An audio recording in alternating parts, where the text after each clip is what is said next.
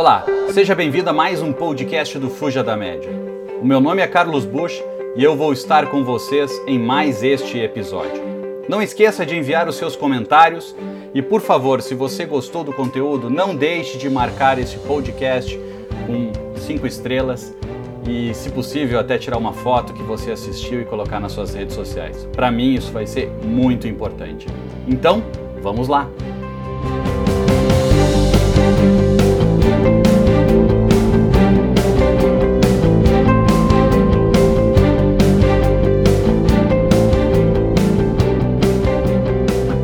A regra é não ter regras. O fundador da, da Netflix, o Red Hastings, ele, ele, eu não vou dizer que foi um livro sensacional porque ele escreveu, porque é da Netflix, etc. É uma obra fantástica, indico para todos lerem. Uh, mas ele, como empresário, ele é uma pessoa fantástica, uma visão. E o que eu vou trazer aqui na nossa conversa agora não é o resumo do livro, não é, não é um spoiler do livro, coisa do tipo. Eu acho que você lê é, é, é, primordial, até porque cada um de nós pode tirar os seus insights sobre isso, mas o que eu quero compartilhar com vocês é que alguns pontos para mim são super irrelevantes quando a gente fala de fugir da média, né? Como protagonizar. E o Netflix eu acho que é um grande exemplo. O primeiro é, é o caso lá na época, nos anos 2000, que o livro começa com isso, foi o caso quando ele tentou, uh, uh, foi fazer uma reunião com os fundadores e com o conselho da Blockbuster para oferecer a Netflix. A Netflix, na época, era uma empresa com uma grande dificuldade de implementação do seu modelo ainda, né? Estava ainda trabalhando, tinha prejuízos acima de 50 milhões de dólares por ano. E a Blockbuster era um império, né? Mais de 9 mil lojas, nossa, faturamento de bilhões, a empresa muito forte, muito forte. Bem, Passado 20 anos, a gente sabe muito bem como acabou a história. A Netflix hoje vale mais de 180 bilhões de dólares e a Blockbuster deixou de existir. Então, uh, uh, na época, o que me impacta muito foi que, como às vezes a oportunidade bate na nossa porta e a gente acaba sendo míope de não enxergar. Porque, na verdade, a grande mudança, que, e aí eu quero trazer um pouco uh, da minha visão sobre isso, grande, o grande fator de importância que a Netflix trazia era exatamente a questão de não cobrar multa, a questão de, de multa por atraso, multa por não rebobinar a fita, porque na época, se você está assistindo que nunca viu uma fita cassete, uma fita VHS antiga, etc., a fita tinha que ser rebobinada, tinha que voltar ela para entregar. Então, todo esse processo na época gerava uma receita superior a 12, 15% do total da Blockbuster. E alguém chegando com um modelo que é disrupção de tirar isso, porra, ninguém vai querer fazer isso, na visão tradicional né? E onde na verdade o que a Netflix fazia era uma aproximação muito maior do que a conveniência, do que a atenção das pessoas queriam como modelo de trabalho. Então o livro começa trazendo muito dessa história, vale muito a pena ler. E, e, e até tem uma, uma, uma, pequena passagem que ele fala, enfim, a, a Blockbuster obviamente declinou, né? Como você já sabe da história, a oferta, e ele lembra à noite, ele deitado na cama, ele só pensava nos mais de 60 mil funcionários da Blockbuster rindo dele. Aquilo uh, impactou ele muito. Um segundo aspecto que para mim é relevante do livro, ele coloca, eu acho que você tem que prestar muita atenção nisso, e eu vou tentar fazer uma analogia para ficar claro, é a diferença da cultura empresarial.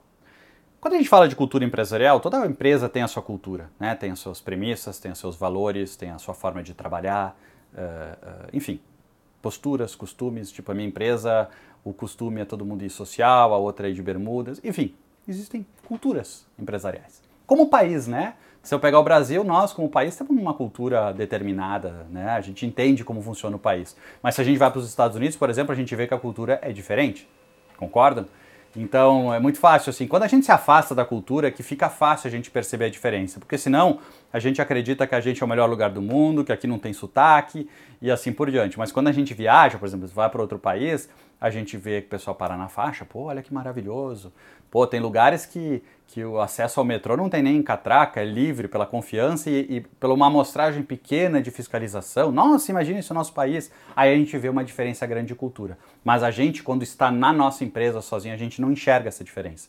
E é um pouco dessa grande armadilha que as empresas que a gente tem hoje no mercado passam. Porque elas criam um modelo organizacional de regras, eh, de processos, exatamente para controlar que a empresa continue na sua cultura empresarial. Só que o que ela acaba não vendo é que com isso ela vai engessando a empresa de tal forma que não existe uma, não é uma cultura mais, sim uma, uma, uma, uma determinação. E com isso as pessoas não jogam mais o jogo de tentar melhorar. E sim elas jogam um jogo só de executar porque o nível de controle é tão grande que isso é complicado. E um dos pontos que chama atenção na história da Netflix é exatamente que eles trabalham muito forte a questão de que aqui tem que ter só os melhores. Eles não acreditam no modelo que eu tenho que ter 100 mil funcionários. Eles acreditam no modelo que eu tenho que ter o um número de funcionários razoavelmente adequado para fazer o que o cliente espera, mas esse número tem que ser dos melhores. Então, exemplo, se eu tenho cinco funcionários naquele setor, mas só dois são fodas, são bons, manda os outros três embora. Eu vou ficar só com dois. Mas os dois vão ser os melhores. E vão ser os melhores pagos do mercado. Porque lá o salário não aumenta de acordo com o seu pedido, com o seu interesse. Lá eles pagam o seu salário de acordo com o que o mercado pagaria. De forma que não existe o porquê você querer sair do mercado, da, da, do seu trabalho para outra empresa, uh, uma questão financeira, salvo alguém querer pagar muito acima do que o mercado paga. E aí entre nós, aí não tem empresa que se sustente. Mas é, uma, é um modelo muito inteligente, porque não é um modelo de valorizar só na necessidade. É um momento que se valoriza do zero, tem que ser o melhor. E no momento que eu tenho uma estrutura composta por atiradores de elite, como eles falam, e não infantarias, eu consigo, com menos gente, pessoas mais capazes, ter um índice de monitorar, um índice de custo de atenção, de garantir que ninguém faça nada errado, as grandes regras, muito menor. Isso faz com que a empresa fique mais leve. E também tem uma segunda característica que volta à primeira do cultura de, que eu empresarial que eu falei, que a cultura lá é quem conhece mais do tema é que fala, não é o dono que fala mais. Se eu conheço mais de séries de ação, eu vou dar a opinião de qual série a gente vai investir. E o livro fala de vários exemplos disso, tá? Por isso eu quero que você leia o livro para você tomar sua própria conclusão. Mas isso mostra que, na verdade, todo mundo tem um grande valor na fala. Todo mundo faz parte do projeto. E isso é um grande desafio para muitos empresários aqui no Brasil ainda. Obviamente, o livro fala de vários outros casos, sobre política de viagens, políticas de reembolso, existem vários casos, eu deixo você ler, você vai adorar. Mas aí, para mim, isso já não é mais a primeira, primeira camada de impacto que fez a Netflix ser quem ela é. Só lembrando, se você não acompanha muito do caso da Netflix, imagine uma empresa que era uma grande locadora de filme que você ia com o seu carro, normalmente ao lado de um posto de gasolina, locar um filme, às vezes tinha o que você queria, às vezes não tinha, você levava para casa, tinha tantos dias para devolver, tinha que devolver rebobinado, se não devolvia no dia pagava multa, todo esse contexto. Aí veio uma empresa que disse: você compra, aluga pela internet, eu te entrego pelo correio, retiro pelo correio, você pega o outro quando devolver, ou seja, desmistificou completamente essa questão. Fica quanto tempo tu quer com o filme, etc. Aí depois essa empresa começou a ter o streaming, a tecnologia chegou com mais força, o streaming, ou seja, o consumo de vídeo pela internet.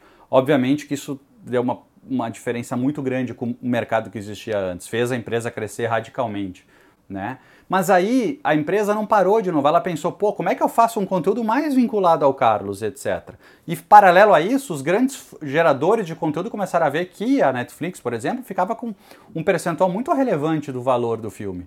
Pô, eu não quero, então eu vou fazer o meu software, vou fazer o meu software. Então todas começaram a executar os mesmos erros do modelo passado, né? De criar o seu software, a sua forma. Não que elas não pudessem, mas elas não estavam fazendo para entregar a melhor experiência, sim, elas estavam fazendo para tentar gerar o melhor, uh, melhor lucro. E aí foi o grande erro até então dessas grandes empresas.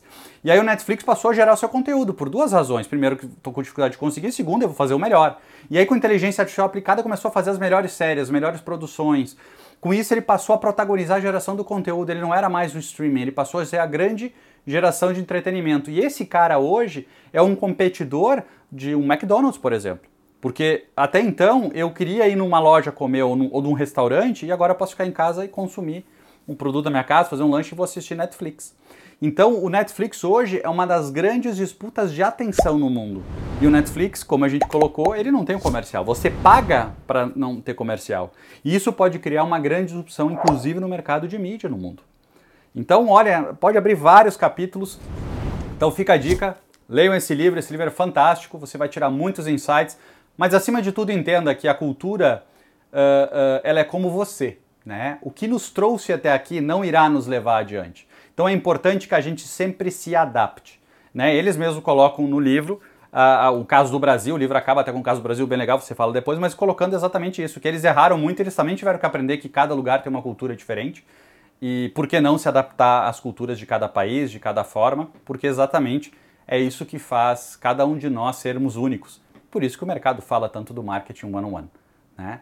Então, a Netflix para mim é um caso uh, super emblemático, uh, principalmente pela cultura, mas não uma cultura no sentido da forma do reembolso, etc., que também é relevante, que dá solidez financeira, etc. Mas a cultura de entender que eu quero entregar o melhor serviço, eu quero fazer uma disrupção do meu próprio serviço para os meus clientes.